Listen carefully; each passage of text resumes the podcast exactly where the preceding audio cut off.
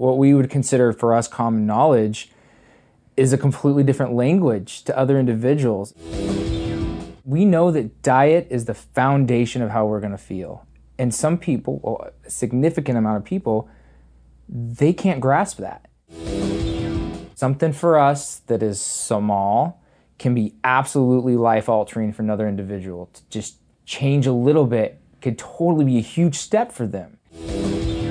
You have people that are coming in that don't understand that fat is healthy. So let's start there. And if you're in fight or flight mode, your cortisol levels are up, you're tense, mm-hmm. you're stressed, and your body, you know, we're so primal, your body's like, oh my gosh, a woolly mammoth is chasing you. Yet you're just upset you're at a red light. It is expensive, but without a doubt, I confidently say that it could be the most life changing thing for someone to would be neurofeedback. When things are important enough for you, you will make time for it. You are listening to the Optimal Performance Podcast. The OPP is brought to you by Natural Stacks, makers of 100% natural and open source supplements designed to help you live optimal. For more information on how to build optimal mental and physical performance into your life, visit naturalstacks.com. Ryan Munsey is probably the smartest guy I know. Trust me, Munsey is the nutrition guy. Ryan Munsey's out there trying to make the world better for all of us. The Optimal Performance Podcast is bold, edgy, creative, entertaining, and epic. Ryan Munsey is my go-to guy. Ryan Munsey is he's the first guy I call. He's making people's lives better. Ryan Munsey's an innovator. All right, welcome back to the OPP. I'm your host, Ryan Munsey, joined today by Mr. Todd Shipman. Todd, thanks for hanging out with us. Yeah, I'm excited. Thank you.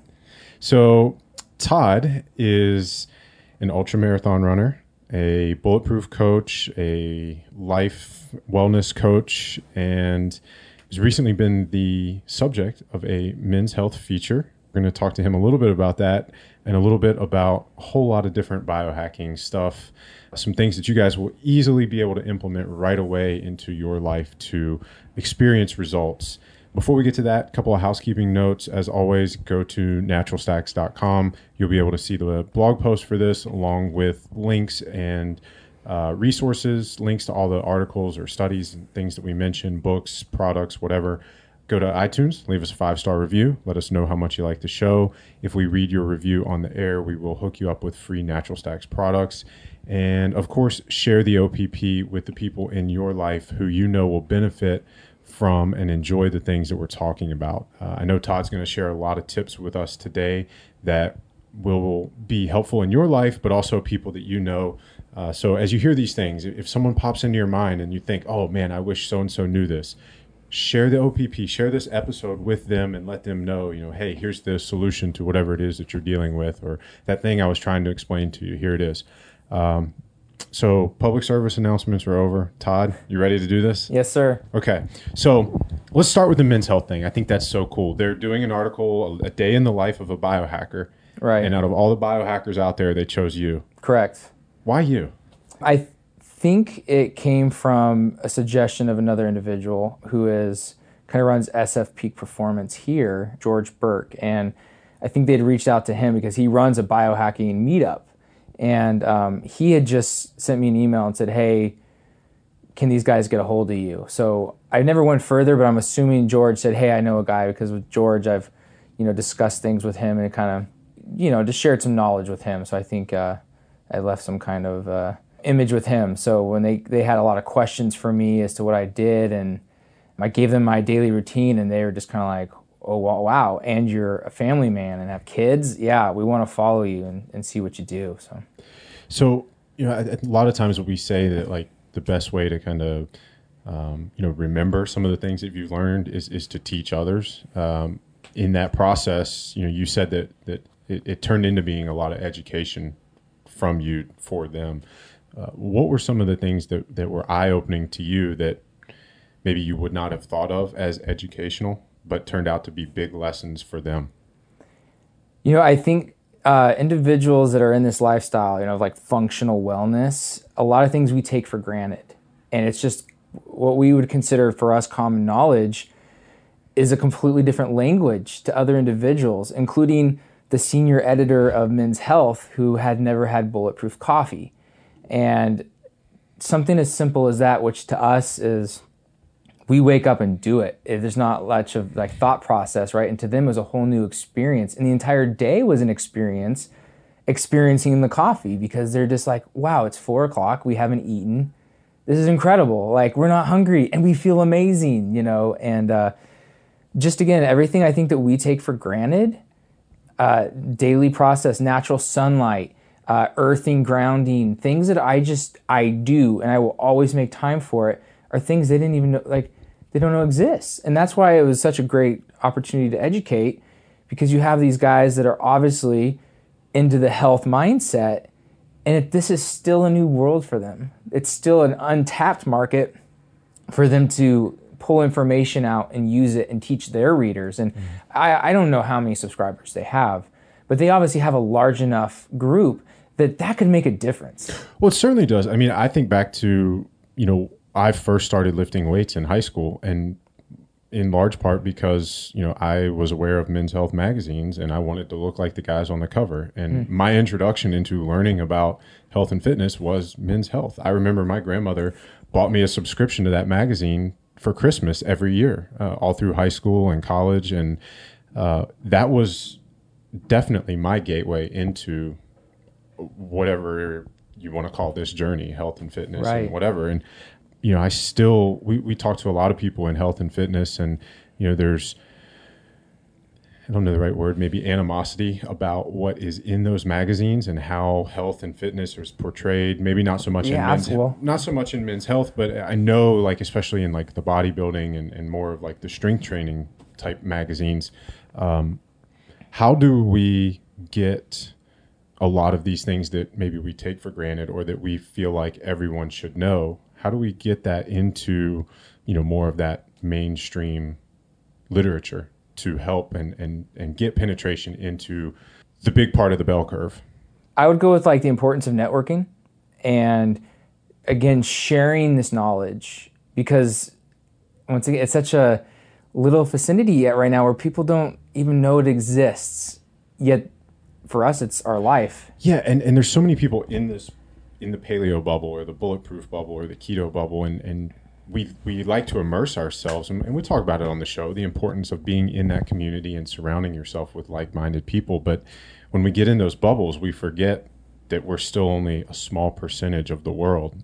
And right. you know most 90% of the people out there haven't even heard of or, or experienced these things yeah, I mean, I still am constantly, you know, talking to people about coffee, and it's like, how deep do you want me to go? you know, like how important clean coffee and how much it can affect your day or diet. Like to us, we don't even think about it. We know that diet is the foundation of how we're going to feel.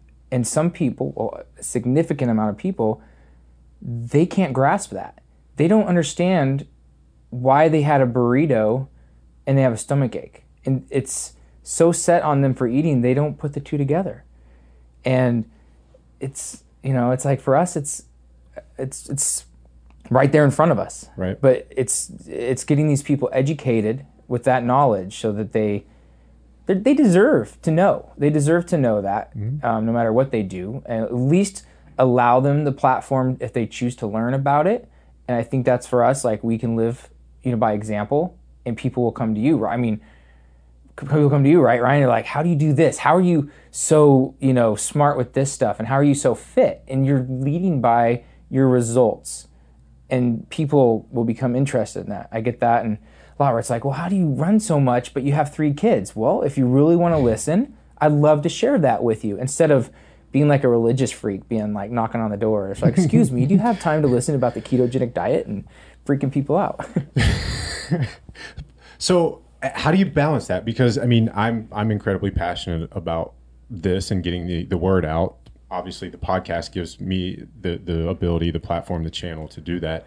Somebody like you, I, I know how passionate you are, and you know we've we've we talked about this today. You know, for you guys listening, Todd uh, allowed me to kind of follow him around. Actually, he guided me around San Francisco all day today, and we climbed some trees. We did some swimming in cold water under the Golden Gate Bridge, and we had some great coffee and great food. Mission Heirloom is the restaurant in Berkeley. If you're in the area, check them out. It's great food, uh, all grass fed, no GMO. Um, but you know, my my point is, we we've had some conversation up to this point today, and you know, one of the things you mentioned was having to sort of not come across as, like you just said, sort of the Creepy. the the, And- the evangelist knocking door to door, Yeah. you know, promoting whatever you think is your gospel or your canon, and uh, it's not that you believe that it is that; it's just that you know the power it has to help people. So how do you balance that? How do you? Okay, I'm I'm gonna lead by example and let people come to me, but at the same time, like if you do that, if you take that completely passive approach, we're never going to get market penetration. We're never going to uh, we're never going to reach the masses more than say the American Heart Association, who is going to pour a bunch of money into certain reports to you know convince people to use vegetable oil. Yeah, it's it's a challenge. It's really because again, it's such this. My wife always tells me I need to calm down a little because someone will ask me a question and I'll just go off. Whole, you know, I could be talking and it's with the passion. I know they see that, but it's like it can be very overwhelming because you get these people that are actively wanting to know and they want to live healthy lifestyles, but it's very intimidating and my excitement that I personally have, I know can be overwhelming because I just want to vomit all my help, like information onto you as fast as possible, you know, and let's do this and that, and here's what you can do right now to change it. But then my wife says, she's like, yeah, step back, right? Because I do, I need to step back and look and say, is this too much for that individual to handle right now? Where are they in their life, mindset, and physically and environmentally? Mm-hmm. What are they capable of, and what can be done right now for them to have the most effective changes? But to do broad would be a dream, right? A broad spectrum of people. Right. But that's the thing because science has just plugged it into individuals that they will believe the AHA over someone who actually has the scientific studies that were done blindly and legitimately and they're like no and half the time you can be told that and these people they're like no i'm gonna eat my trans fat or i want to keep with my canola oil and you know like to me that's that's literally just poison.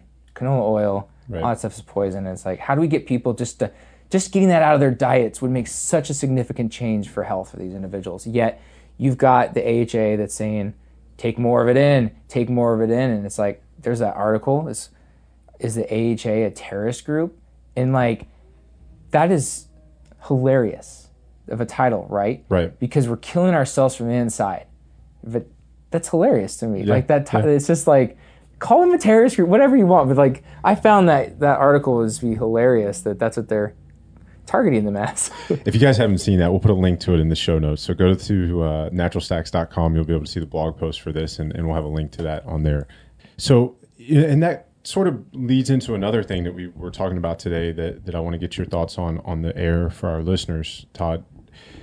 You know, everybody exists on a spectrum, and in today's world, we try to pinpoint where they are on that spectrum by putting them in a box. You know, are you this? Are you that? We put a label on people, and um, I'm reading uh, recently read the book Originals, and there's um, a, a concept in the book. If you guys have not read it, check it out. Originals uh, uh, by Adam Grant.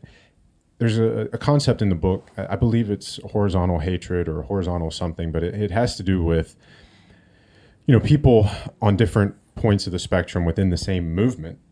Uh, for example, vegans may express more hatred towards a vegetarian than they would towards a carnivore or an omnivore. Because in their mind you know as a vegan they're they're at the purest end of the spectrum and they find fault with the pragmatists you know the, the vegetarian who you know sort of understands the, the concept is in and is on board with the mission but not all the way to that far end of the spectrum. So you see this infighting uh, among people in the same mission as opposed to education of the people outside of that we see this in health and fitness. I know it's it exists in fitness so much. I mean you know we see powerlifters and crossfitters and strongmen infighting instead of focusing on you know hey 90% of what we do is we have in common and we want to be healthier we want to move better we want to be stronger. How do we educate people who are not active because we're more sedentary and less active and eat way too much you know compared to any other point in our history? Why don't we focus on just getting more people to be more active and eat better and healthier and stronger, as opposed to worrying about exactly how they do it. So this this concept of, of horizontal hatred, um, you know, how do you how do you see us kind of stopping that within our communities? You know, the the keto versus paleo versus bulletproof versus uh, primal or MovNat. Um, how do we get past those differences and make the mission bigger and, and move forward as one? Yeah, it baffles me, you know, because you, you what you speak is complete truth. We're half ketogenic or grain fed but ketogenic or you know the purist and it's like we are a very small movement in reality compared to the rest of the population and why would we not want to work together because at the end of the day i feel we all care about the same thing which the same thing i said is functional wellness right and cognitive performance and physical performance and why can we not just have that sh- common and go from there? Because if you have an internal conflict from the outside, that looks worse, right? That's right. like a new gang or something coming out, and all of a sudden the gang leaders are fighting over it. And you look at that, it's that's no good. Their foundation isn't solid, and you know it's. I believe, and with the people that I work with currently, is that you get to celebrate every change someone does.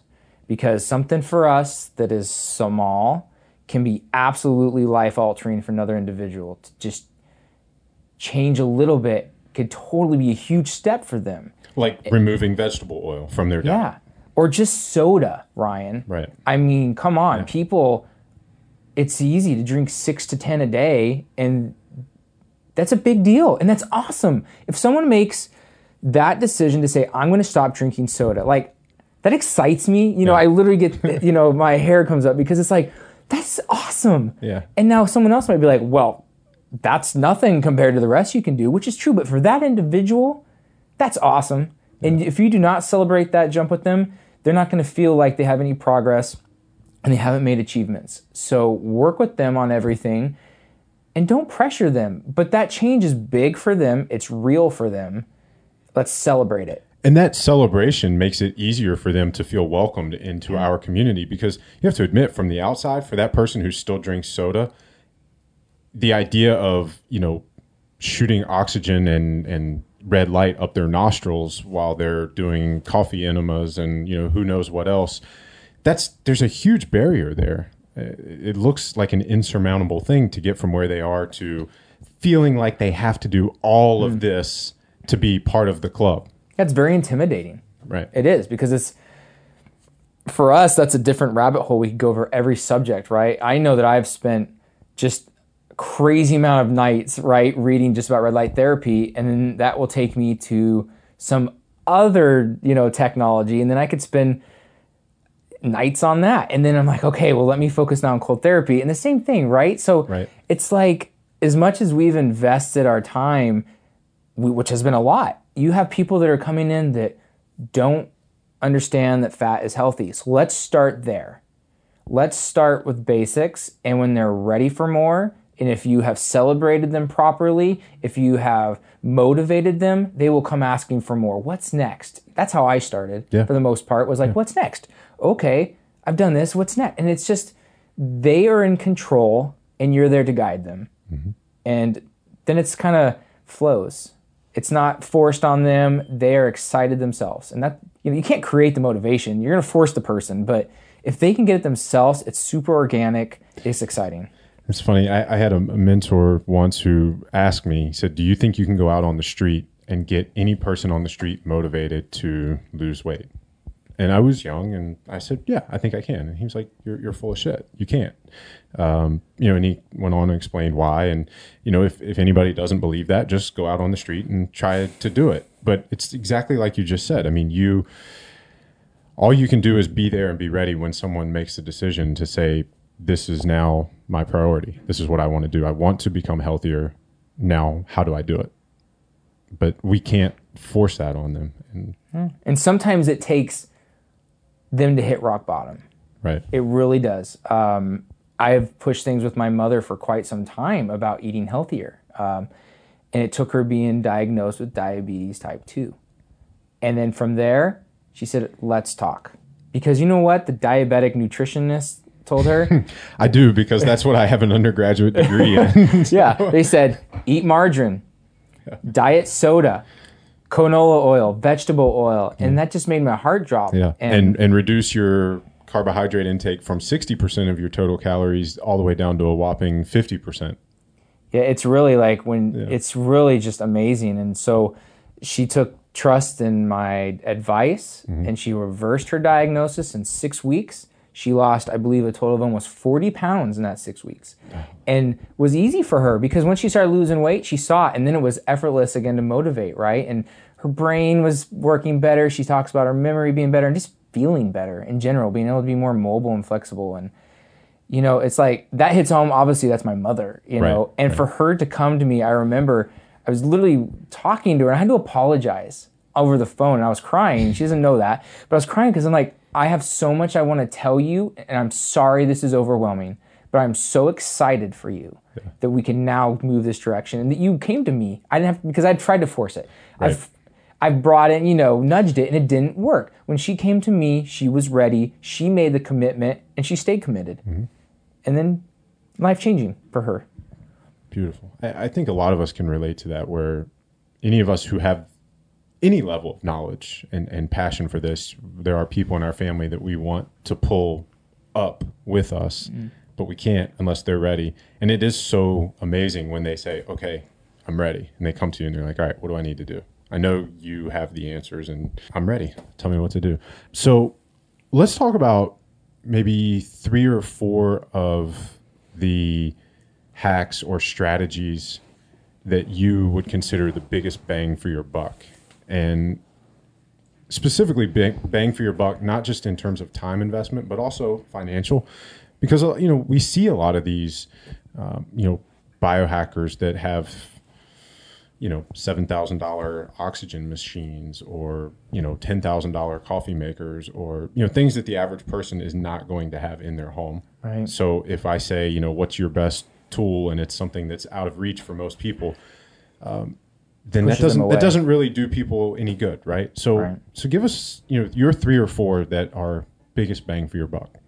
As easy as that seems to answer, right? Like I can answer that really easy, and I think it it goes into everyone's genetics. It goes to where they live, where are they at in life, what is their goals. Um, that being said, I'd like to present a little more, if that's okay. Like Sure. I think something that would be free, that you could start tonight and have completely different morning experience if you did it tonight, uh, which are accessible to anyone. And those biohacks would be Wim Hof breathing method, cold showers, or jump into a water, whether it's just for 90 seconds, or even a face plunge. Take a bowl of ice, put your face in it, just do it for 10 seconds, and you're gonna feel amazing. My wife had a crazy headache from jet lag yesterday. She did that, and it was gone within a few, you know a minute afterwards. Uh, and then just walking around barefoot, uh, natural movement kind of stuff. Go to the park, walk around barefoot with your shirt off if that's possible, or just having more skin exposed.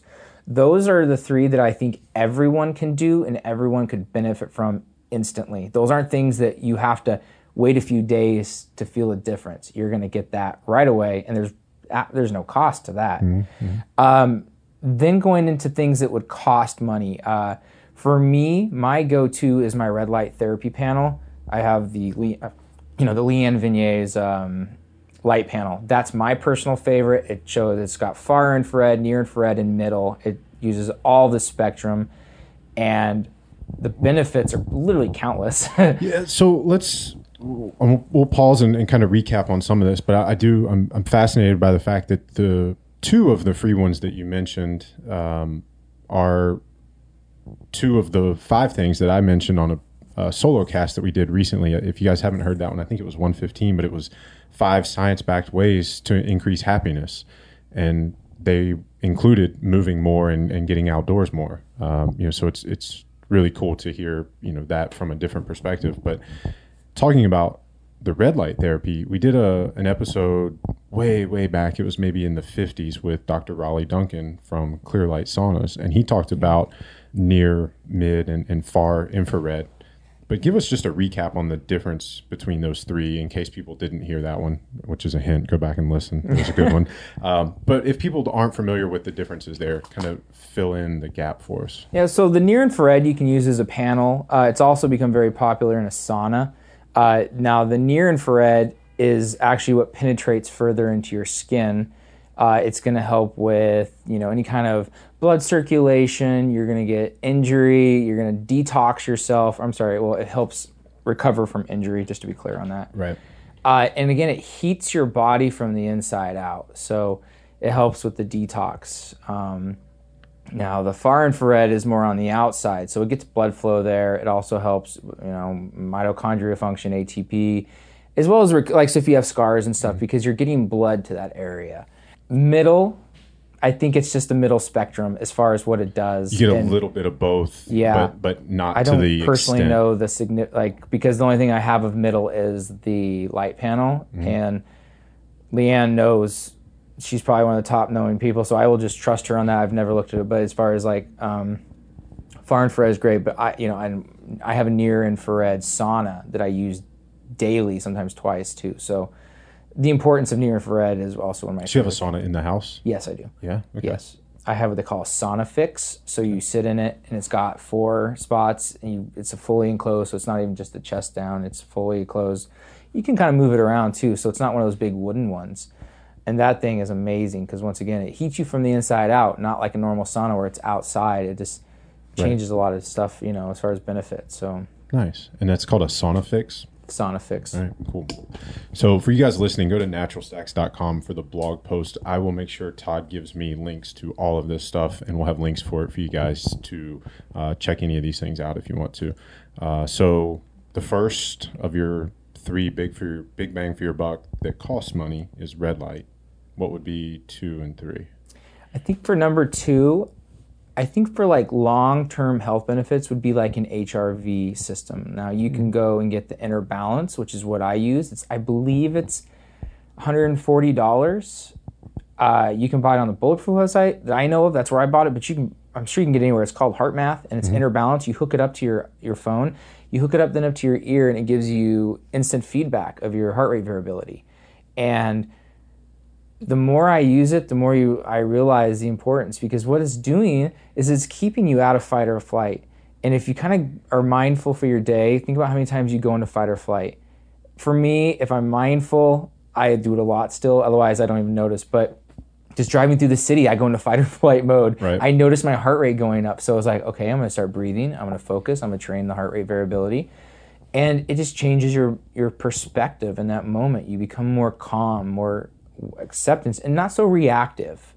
So once again, if you're in fight or flight mode, your cortisol levels are up. You're tense. Mm-hmm. You're stressed, and your body. You know, we're so primal. Your body's like, oh my gosh, a woolly mammoth is chasing you. Yet you're just upset. You're at a red light. Yeah. The reality, right? Right. Instead, your body's like, oh my gosh, you need energy, so you're gonna start craving sugar. It, that's why heart rate variability goes so far with its benefits because it's not just one thing, it goes because once again, the stress you have is just a domino effect for the rest of the day of irritability, moodiness kind of stuff, your focus. I think a lot of that heart rate variability is is it's talked about a lot, but what I think what we lack is education from a from a consumer standpoint. Like we hear about, oh, well, this is an, an app that I should have, or a metric that I should be tracking, data that I should be looking at, but I don't know how to interpret it. I don't know what to do with it. Where could listeners go to get more of that, or or give them a crash course into like you know this is the number to look at, this is what it means, this is what you do with that data. very lucky at least to be um, when going through the bulletproof coach certification we spend a good amount of time learning about hrv and the importance especially for clients because it really is it just changes your whole day. Uh, now hrv heart uh, math variability HeartMath will do a certification for individuals. So there's actual coaches that you can go to. I have a friend brian johnson he is certified and he coaches this for like professional triathletes and stuff and the importance of hrv for their long-term performance. And so he's the kind of individual that you do it and you can do it at your house and he can up you can upload all the information to his computer and then he can read everything and interpret it so and ideally what you just want because you know you when you're doing it you're watching it, it's it's analyzing, you know, the, the time difference between each heartbeat and separation between that, and it's showing it to you. And you want to keep it as rhythmic as possible. And the second it goes off, it gives you that instant feedback to, hey, slow down your breathing, close your eyes, breathe from your lungs, breathe through your focus on your heart, and it's it teaches you it right there, you know. So that's just an app. So that's an app that teaches you the breathing that increases HRV. Yeah, and there's not a specific breathing. It's just your breathing. It's going to watch what you're doing. It's mm-hmm. pretty much like, you know, breathing from the heart. Mm-hmm. Close your eyes, imagine your heart, focus in and out, you know, and that's when you're going to start seeing results. And it'll tell you that. So it's not like there is this is the way to breathe. Right. It's it's instant feedback. It's biofeedback for you right in that moment to how to change your breathing. And breathing is just once it, I mean, obviously it's an involuntary motor form, right? Like we do it regardless, but it's like if you're mindful on how you breathe, it's crazy how much our breathing changes. I one thing I always tell people to do is just be mindful next time you go to your front door and unlock your door. Most everyone I know holds their breath while you put the key in and unlock your door, right? And that sends a lot of triggers to your body. It's okay, something's going on, something's weird. Why am I holding my breath? And to us, we're just again at the front door, but our body doesn't know what's going on. So that triggers different things. And you know, going from calm breathing to heavy breathing changes just, you know, our actual chemical makeup in our body. And it's like breathing is probably the most important thing we can do and you need to be aware of how you're breathing. So stop every hour. Whether you need to set an alarm for every 30 minutes, see how you're breathing. You know, um, there's like called the bolt breathing. Uh, I'm not sure if you know what that is, but it's it's breathing right. And so it's a good thing is just to hold your breath. Stop one minute. Every like every once in a while, stop your. How long can you hold your breath? Just with effortless thinking. It's like you should be at least be able to hold your breath for 20 seconds. And if you're not, doesn't mean anything. But focus on your breathing for a bit because that'll change it. And it just means you're not breathing properly or efficiently that your body wants it. So that's a good way to do it. Is stop, hold your breath, however long you can hold it for. Right. So yeah, breathing is you know being able to have that mindful breathing, which the HRV really makes you Right. quantify you Right. know your results, and you know right then and there, okay, I can change my breathing, I'm have a better day. So this the the HeartMath and the clipping it to your earlobe allows you to basically be able to look at your HRV at any point during the day Instantly, without. Uh, I, I know most commonly we hear about HRV with either a heart rate um, strap or like a finger sensor or something. yeah, like the old like So- Polar chest things or Garmin ones. Yeah. and this is great. You can I hook it up to my iPod, Yeah.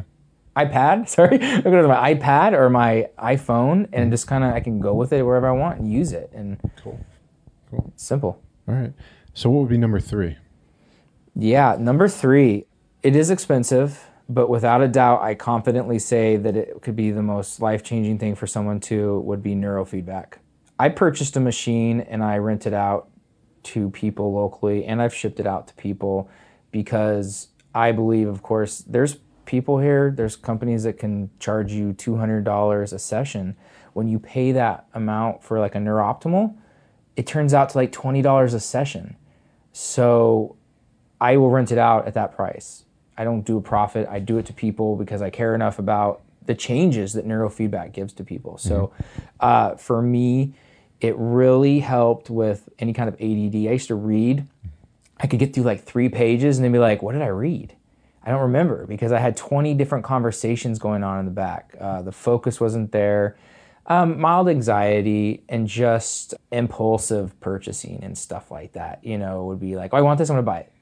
And that stuff significantly, I noticed were quick changes, like with neurofeedback. When you say And quick, how long did it take to notice changes in behavior?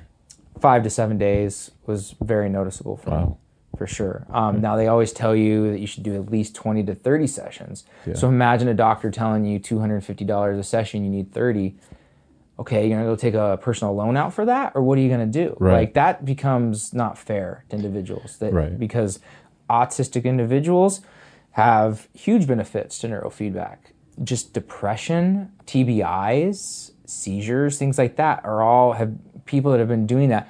Man, veterans, veterans, mm-hmm. every veteran that has been to any kind of any kind of emotional trauma, whether it was war or not, I feel they deserve more than deserve the opportunity for neurofeedback because it in case you know, in case people don't understand what neurofeedback is, I'm going to put a very a very simple complex is what it is is it resets your central nervous system. It resets the way your brain communicates with it. So things like for someone who hears a large boom and they cringe. Now neurofeedback obviously is not going to take care of the actual experience that happened with that individual but it will help with the automatic response that you get. So again it doesn't help with that experience, but Right. it will help with their response that they have when they hear something. Their brain won't trigger the central nervous system to just react. And I think, obviously, I don't think I know, like uh, they just deserve that. And it's crazy to me that you know that it's not at every VA. It's technology that's been around since the '50s, where they they they was basically created for individuals that had like grand mal seizures. And they, I, I'm a little off on the numbers, but I believe it was about 250 participants, and over 220 of them within 90 days were able to get their license back because they did not have any seizures. Amazing technology. And then Big Pharma came in and said, We are burying this technology and it's not allowed to be used. And they took all the funding out of the people that research. They said, if you keep researching this, you will lose all of our funding. And that was in the 50s. We're talking 2017, this technology has been around, Wow. and it's unbelievable. For you guys listening, if you want to deep dive on neurofeedback, we we've actually covered it on two other episodes previously. Once with Dr. Andrew Hill, who is a neuroscientist, runs Peak Brain Institute, and he hmm. hooked my brain up. We did a QEEG and and talked about all, all that. I do not remember the number on those episodes, but look for Dr. Andrew Hill. Uh, and then there was another episode somewhere. I think neurofeedback is in the title of it. Definitely check those out. And if you go to the blog post for this, I will find them and put links to them directly uh, for you guys. So those are your, your big three. Um, yeah. let's. I know movement is a big thing for you too. So let's talk about uh, MovNat and, and some of the primal movement type stuff that you do. Uh, it's it's very uncommon that we find someone, uh, you know, inside our bubble who kind of spans the different sects, if you will. You know, you you can talk quantum biology with a Jack Kruse. You can talk bulletproof stuff. Obviously, you're a bulletproof coach. Uh, you can also, you know, do primal movement with you know the best of all the paleo people. So let's get into that movement side of things and talk about you know your affinity for natural movement. Yeah, I, I think that also goes back to like the purist, right? Because um, the other day someone tagged me in a conversation where uh, our uh, mutual friend James had posted about talking rewilding, you know, his ancestral movement stuff, and biohacking with Ben Greenfield. And someone made the comment on it was just a really negative comment about how are you how can you rewild and put biohacking together like how do they mix it's not possible you know and it's like a word of negative feelings towards each Yeah. other. It's because Yeah. they are both on the opposite spectrum, but why can't we use both? Like, But they're both focused on helping people improve their lives. right. Why is that ever a bad thing? It's nutritious movement and then it's nutritious technology, right? Like, you can do both. And to me, they satiate both sides for me. So with my biohacking, of course, it's, you know, maybe more acute problems I'm having, uh, situations. Like I know that I can go to biohacking for that. If I have an instant pain, I'm gonna go use my my red light therapy or whatever it be. But rewilding slash natural movement, earthing, grounding, it it really feeds all of our just primal selves. And you know, like, and I don't know about you, but like when we were out climbing the trees, you know, I said, let's play a game, just follow the leader. It's not a challenge. It's just to build this part of our brain of creativity that mm-hmm. I will, I, let's just say later elementary school to middle school became uncool mm-hmm. to go swing on the monkey bars. And they were so fun as a kid, but then it's uncool. Well, and even with monkey bars, like it, there's almost this predetermined course that you follow. Yeah, if you're going to go yeah. play on a playground, it's it's still linear. right. Like it's know. it's this. This is what you go do. And and and on the trees, it's you have to pick your own path. And and no two people are going to pick the same exact path. No, we did that. I watched Right. you when I did, and what you found to be efficient in your route was sometimes opposite of what I did. And there's no right or wrong. Right. it's just flexing and using parts of our brain for creativity, imagination, and what's fun. And I had a smile the whole time. I was like, this is Yeah. this is fun, you know, because Right. again, you're just you're being a child and it's okay. It's fun. It really triggers a lot of stuff in your body to just be like, oh, this is playful. You start using parts of your body for senses that you don't normally every day. You're having your fingers on the tree, it's on the bark, it's on the moss. You're feeling things, you're touching things that are sending senses and they're stimulating us. It's exciting, it's happy, you know, mm-hmm. and it's like, okay, you have your balance. And sometimes you have some adrenaline, right? You get a little high and you're like, oh, whoa, like, what if I fell? And it's exciting. You're still safe if you choose to be. You can go up higher, but it's such a playful thing and I, mean, I hope there's really no argument that being playful and the mindset that you create right the serotonin Right. oxytocin everything that just flows out of that it's got to be you got to feel good So for our people listening, you know, if they don't have access to the perfect trees for climbing, what are some ways that they can incorporate, you know, the benefits of this without climbing trees? That's a good question. Um, so for me, I still majority I I do playgrounds. I have three daughters, and I love going to the park because I will create. I don't. You don't have like. Granted, as a kid, you look at a playground as a linear thing. You do up and back, up and down, up and down slide. Well, I turn it into whatever I want. I climb up whatever. I climb up one pole to get up to the top instead of using the stairs. Swing from things. I do rolling, and there's always grass, so I can go do some animal movement, some fun things there. But you know, my I originally started MovNat.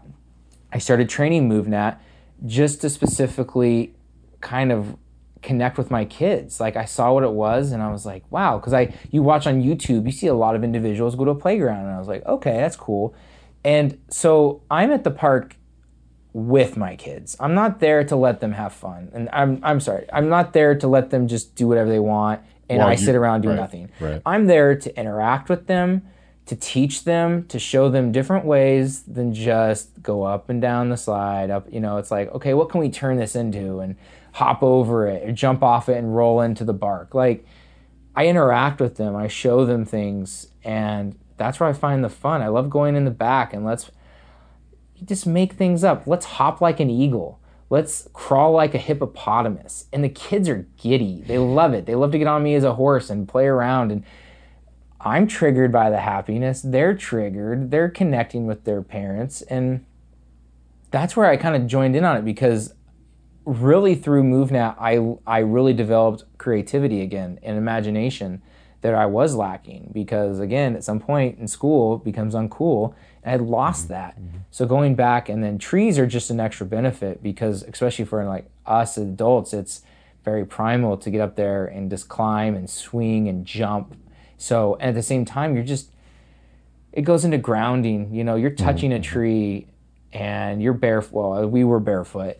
You know, you're just wrapping around all those the negative ions, and it's healthy for you. Right. Right. Now, this is it's an element of fitness that isn't easily quantifiable, and Yeah. I think a lot of people who do it intentionally don't quantify it. How do you draw the line? You know, you do so many different sorts of biohacks. You know, where do you draw the line? Where do you say, okay, I'm going to quantify this thing, but I'm not going to quantify this thing? Maybe counting calories or tracking steps or you know but then when it's red light exposure maybe we're doing that on a certain time interval how do you know for yourself like where do you draw that distinction what should be quantified and what shouldn't be I think when it loses, it's fun, and then if it's a have to versus a get to, um, and just like with natural movement, it's purely just an n equals one. I don't. I mean, how do you really? Right. Besides, I can say, hey, my anxiety's gone down. I'm happier. There's there are things that you can say to yourself, but quantifying it, it's not that important to me because I feel the difference right away. I don't need. I don't feel the need to you know, write down the results. I mean, I have it in my head, like, oh, hey, you know, I felt great afterwards. I'm happy. Um, and same thing where I think there are certain things that all of us can almost unnoticeably become obsessive about. Uh, we were talking about like the ketone strips, right? And like I was finding myself testing before and after, before and after. Uh, weighing myself multiple times a day just to get the numbers and to see, you know. And even though it was fascinating, at some point it could become unhealthy. And I'm like, where, how do I acknowledge that it's unhealthy that I'm weighing myself so much? And at the point, my intention is this is cool. Let me see how much I change throughout the day. But I could fall into a hole without knowing it. That all of a sudden this is an obsession that's unhealthy. Um, and I think that comes with quantifying it with anything. It's what's what's your end result? Do you need to have it quantified in result, or do you just want to feel better and you can kind of check in with yourself and see how you feel? But there's mm-hmm. certain things, of course, like ketone, like you know, testing your your ketosis. I mean, at some point, you almost can you can just tell how you feel. I've gotten to the point where I'm like, I bet I'm at a 2.2, or I'm, I'm sure I'm 1.7. You know, and I got that way with running, where I could just I wore a heart rate, my, so long a heart rate meter that I once I took it off, I could just tell you what my heart rate was because you use it so much. And it's like that's not that's pointless. I don't need it. And Right. I, I feel where I'm at and I could tell you within a very close range where I was at. And same thing with ketosis once you get used to it. But Yeah, that's always been my stance on the quantifying stuff. I I see the value in measuring, especially when it's a new habit. Uh, you know, keep a food log. I think anybody who is beginning a food or, or diet, uh, whatever you want to call it, journey, start with a food log so you're aware of what's going in because most people are not aware at all. Um, and how you feel afterwards. yeah, Right. It's and, like and you know whether it's you know I did the ketosis uh, experiment for eight months last year, and and I got the strips and I tested and I measured, um, but I never wanted those things to be things that I did forever. I didn't want to do the quantification, the metrics all the time. I don't want to live by a number. So for me, it was always just like you said, where you're you're learning what the subjective experience feels like that matches an objective quantifiable number so that at some point you can leave those measuring tools behind and just check in and say you know how do i feel? Where am i? Um, all right let's let's do one more big question. You know you are an endurance athlete. You run 150 100 200 mile races regularly. You've got one coming up Uh, next February will be my big long run. Yeah. Okay. For sure. I've taken a little bit of a break while I've been getting all my certifications and can going through the NTP and bulletproof and that's kind of right I've kind of take this year off because I've done it for so long and but you're coming back with a 200 miler right Is that- 135 mile okay. will be in Minnesota and zero degree temperatures and Right. Okay. So 135 uh, miles in Minnesota in February, zero degrees. and How- below. Yeah. How do you how do you balance all this? I mean, you just said it. You're you're a father. Uh, you have three daughters. Yeah, three daughters. uh, You're married. You have a job. Like have a dog. You have a dog. Like you're you're a normal dude. Like you're not you're not a professional endurance athlete. You're not a professional biohacker. How do you fit all this stuff in so that no one thing occupies more than its fair share of your life? You know, and you can be there for. I'm assuming the most important people are the four women in your house. Yeah, I think, and that's one reason I just said I've taken this year off from running because it, it obviously takes up a lot of time because it'd be weekends of running 50 miles for a training run. And uh, that's really where I got into biohacking unknowingly was figuring out how do I do all this? How do I put everything on the plate, the piece of pie, and keep everything balanced?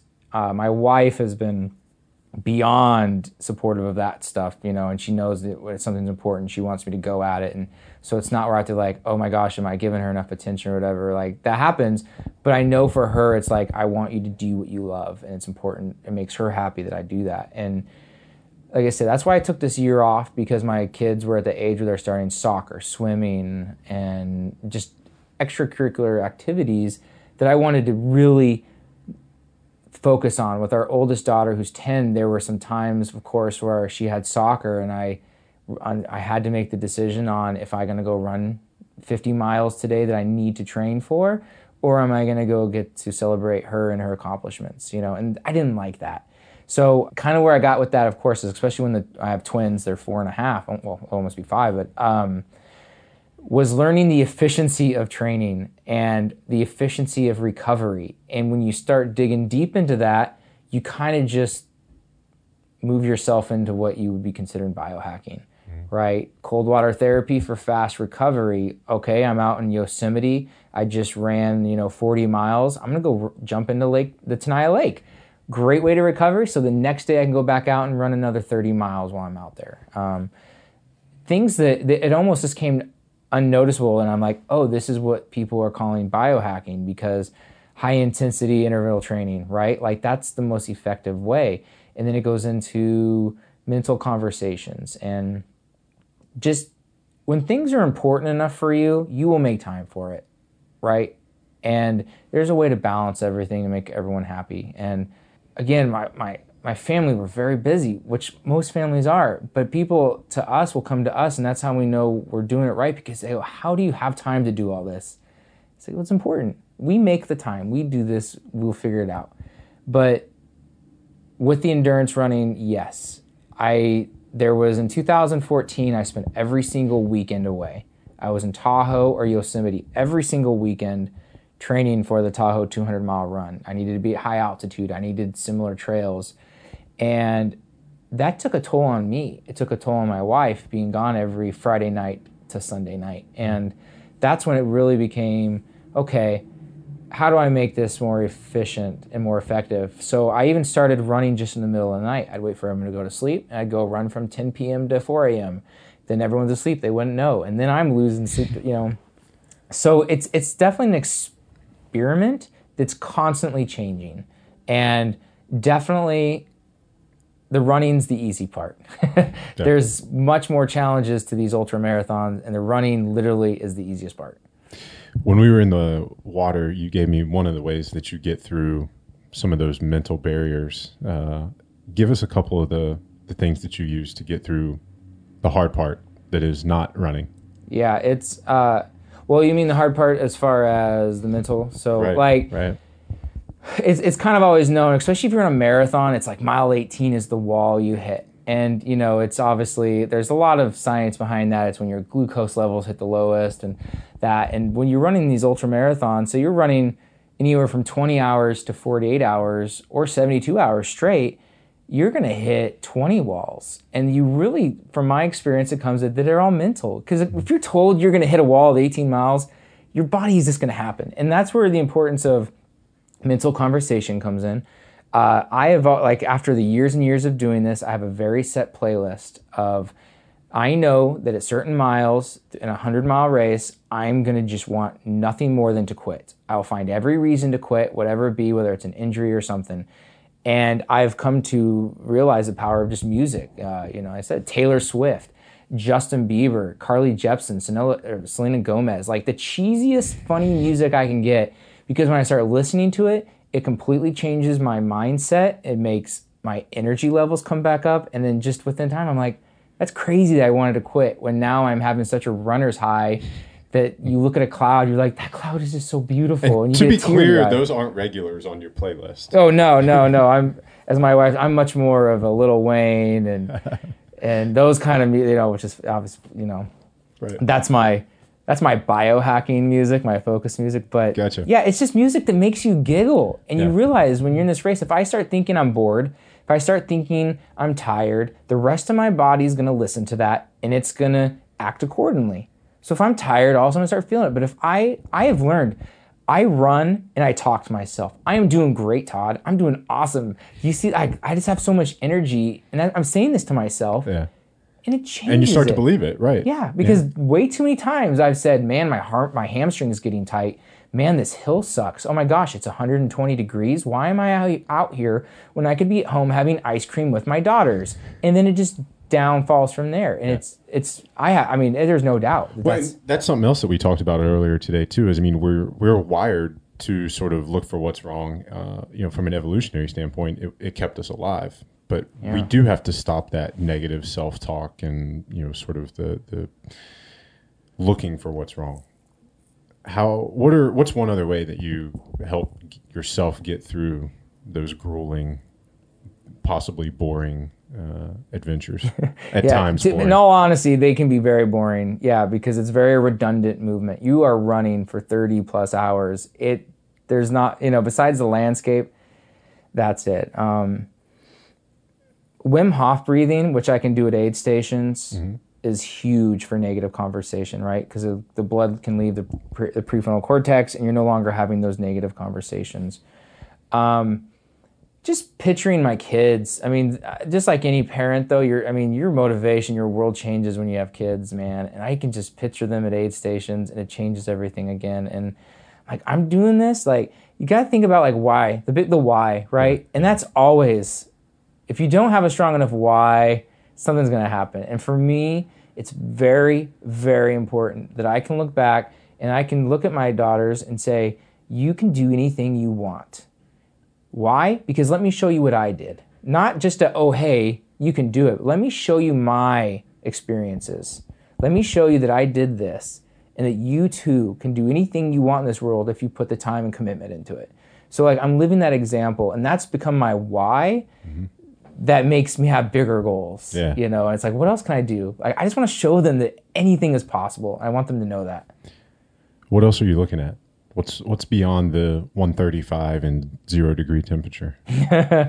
um, yeah, the, the the big race, which is the opposite. So the cold, the, the, it's I love the cold. The colder, the better. I've done races where you know, 75 percent of the of the entrants have dropped out because of the cold. Well, I'm all smiles. You know, I'm like I'm loving this weather, but uh, the Badwater in Death Valley is the ultimate endurance race in the world where at midnight it's 130 degrees you know and you're on a pavement that's like 240 degrees melts your shoes like that's the challenge because to me the heat is my biggest challenge mm. i've spent so much of my life in super extreme cold conditions that that's a comfort level which once again doing the arrowhead 135 that'd be but like you know the badwater 135 is pretty much the ultimate endurance challenge that you can do because that for me is everything I'm against. Whether like you're running through Death Valley, you start at the bottom of Badwater and you run to Mount hmm. Whitney. So we got to talk about this because I made a mental note earlier today, and I have not asked you this yet. But you've run a race previously in extreme heat, mm. and your prep got you kicked out of a 24-hour fitness. Yeah. Why did you get kicked out of a 24 hour fitness? Well, that was arrogant, Todd, I guess, where I said, You guys don't know me. I'm not a normal individual. You can't tell me, you know, I was more offended. I became offended by the fact. But what I was doing is I would, to train for this race, um, it's just a Badwater event, which are always the most difficult endurance races there are, um, where, yeah, it's 120, 125 degrees in the day. So I'm training, I'm spending two to three hours in a sauna and I'm doing the cardio. I'm running. I'm you know in doing the jump, sauna. in the sauna. And at this very specific one, they freaked out and said, "You can't do this anymore. If we see you, you're done." And again, arrogant Todd said, "I'm going to do it because I'm not a normal individual, and I'm, I've been training for this." And yeah, I got kicked out of that one. So I came back to another one, and I learned the importance of education. And I taught. I spoke with the manager. I said, "This is what I'm doing. This is what I need to do to prep, and this is why I need to do it." and she was totally all yeah and if anyone gives you a problem come talk to me. This is exciting. Because you're training you're it's it's not all about the heat. Like i'm training my kidneys to filter 60 to 80 ounces of water as opposed to the 20 to 30 because i'm sweating out 60 to 80 ounces an hour and you have to obviously recoup that or you will die. Uh, i'm training my stomach to not go into fight or flight. Well my body to go in fight or flight which always is the blood leaves your stomach first and as a runner or any endurance athlete, I'm sorry, if you're if you're not digesting food, you're done. Right. So I'm having to keep my body in there. I'm eating food while I'm in there just to make sure my body is used to these conditions. I'm just I'm laughing. I'm I'm just imagining some dude that that I don't know in a sauna at 24 hour fitness running in place or doing cardio, eating and drinking. I'd yeah. wonder what the hell was going on too right? if I didn't and, know. And just to add to that, as far as the confusion of individuals that would come in at the point almost everyone knows you know because i'm doing this for all hours so at some point like, i reach they're like sauna cardio guys is here i use the uh, elevation training mask right so and let's go back years ago when it was just a big gas mask and people are really freaked now it's a little more aesthetically pleasing and not as scary right. but I'd, I'd be running in that and that's when people like would open the door and just turn right back out you know and it's like oh man. And otherwise it just leads to a lot of people asking questions when you know because the training mask is a great tool for me to di- you know strengthen my my diaphragm. And it's like one of those things you warm up and you take it off and you feel like your lungs are on steroids. So it's a great tool and i use that everywhere but i had that also because again you're at mount whitney which goes up to like 14000 feet. So you're going from negative like 260 feet below up to that. So it's all training for that kind of high altitude stuff, and well as And the change in altitude too. yeah, Yeah. I mean, yeah, and it happens pretty abruptly. It's Right. not like an overall thing. So, um, and that's why you know even like in the Tahoe race where you're always at above ten thousand feet, you know you can you can go in there and you just want you need to acclimate yourself to that because Right. altitude puts almost a, a large group of people in the same level at the same like playing level because it doesn't matter how fit you are you get out there and you're like whoa i'm out of shape you know and it's really not that you're just it's it's altitude you know so you get mm-hmm. these individuals that'll come in these races and they're just like whoa okay i'm not used to this but then you get the guys from like Europe who live at 16,000 feet and they come down here and it's like, wow, it's like running with the oxygen mask on. You know, it's funny that Yeah. we're dying, but That's crazy. All right, Todd, where can our listeners get more of you? Yeah, um, I have a personal page. I'm not I'm not that popular. I haven't exceeded the five thousand friends. So Todd Shipman on Facebook. Uh, I do have a website which is just yourthrivingself.com, and that you can go on there and see the kind of coaching services, the consulting that I do for people, and um, hit me up on there. Please feel free to uh, join the Bulletproof Biohacking group where that I'm an admin, or even if you're interested in diet stuff, you know we have the Bulletproof uh, Diet and Support group. Um, and those are very active and they're very supportive individuals in those group for any questions you have. So I'm very active on there. If you're on there for a day, you'll see me posting usually. Beautiful. Todd, final question. Top three tips to live optimal. I know you've kind of given a bunch already. While you think on Yeah. that, Well, uh, no, I, I think one thing that we we did talk about, but as far as I think the number one thing is diet, yeah. mindfulness, Okay. reading. All right. Reading will not just on a platform, but read a book. You get experiences. It's it's awesome. All right. Beautiful. Great tips. mindfulness eating, mindfulness breathing is fine too, but mindfulness eating will change too. Todd, thank you so much for hanging out with us. This has Uh, been an awesome show. For you guys listening, go to naturalstacks.com. You'll be able to go down the rabbit hole on any of these things. We'll have links to Todd's website, the Facebook groups, uh, his Facebook page, all the articles and cool stuff that we mentioned. Make sure you share the OPP with your friends and family, people in your life who you know will benefit from what we're talking about. And please go to iTunes, leave us a five star review. Those things really do help the show uh, on iTunes, Stitcher, wherever you listen. Thanks again, Todd. This has been great. It's been an honor. Thank you, Ryan.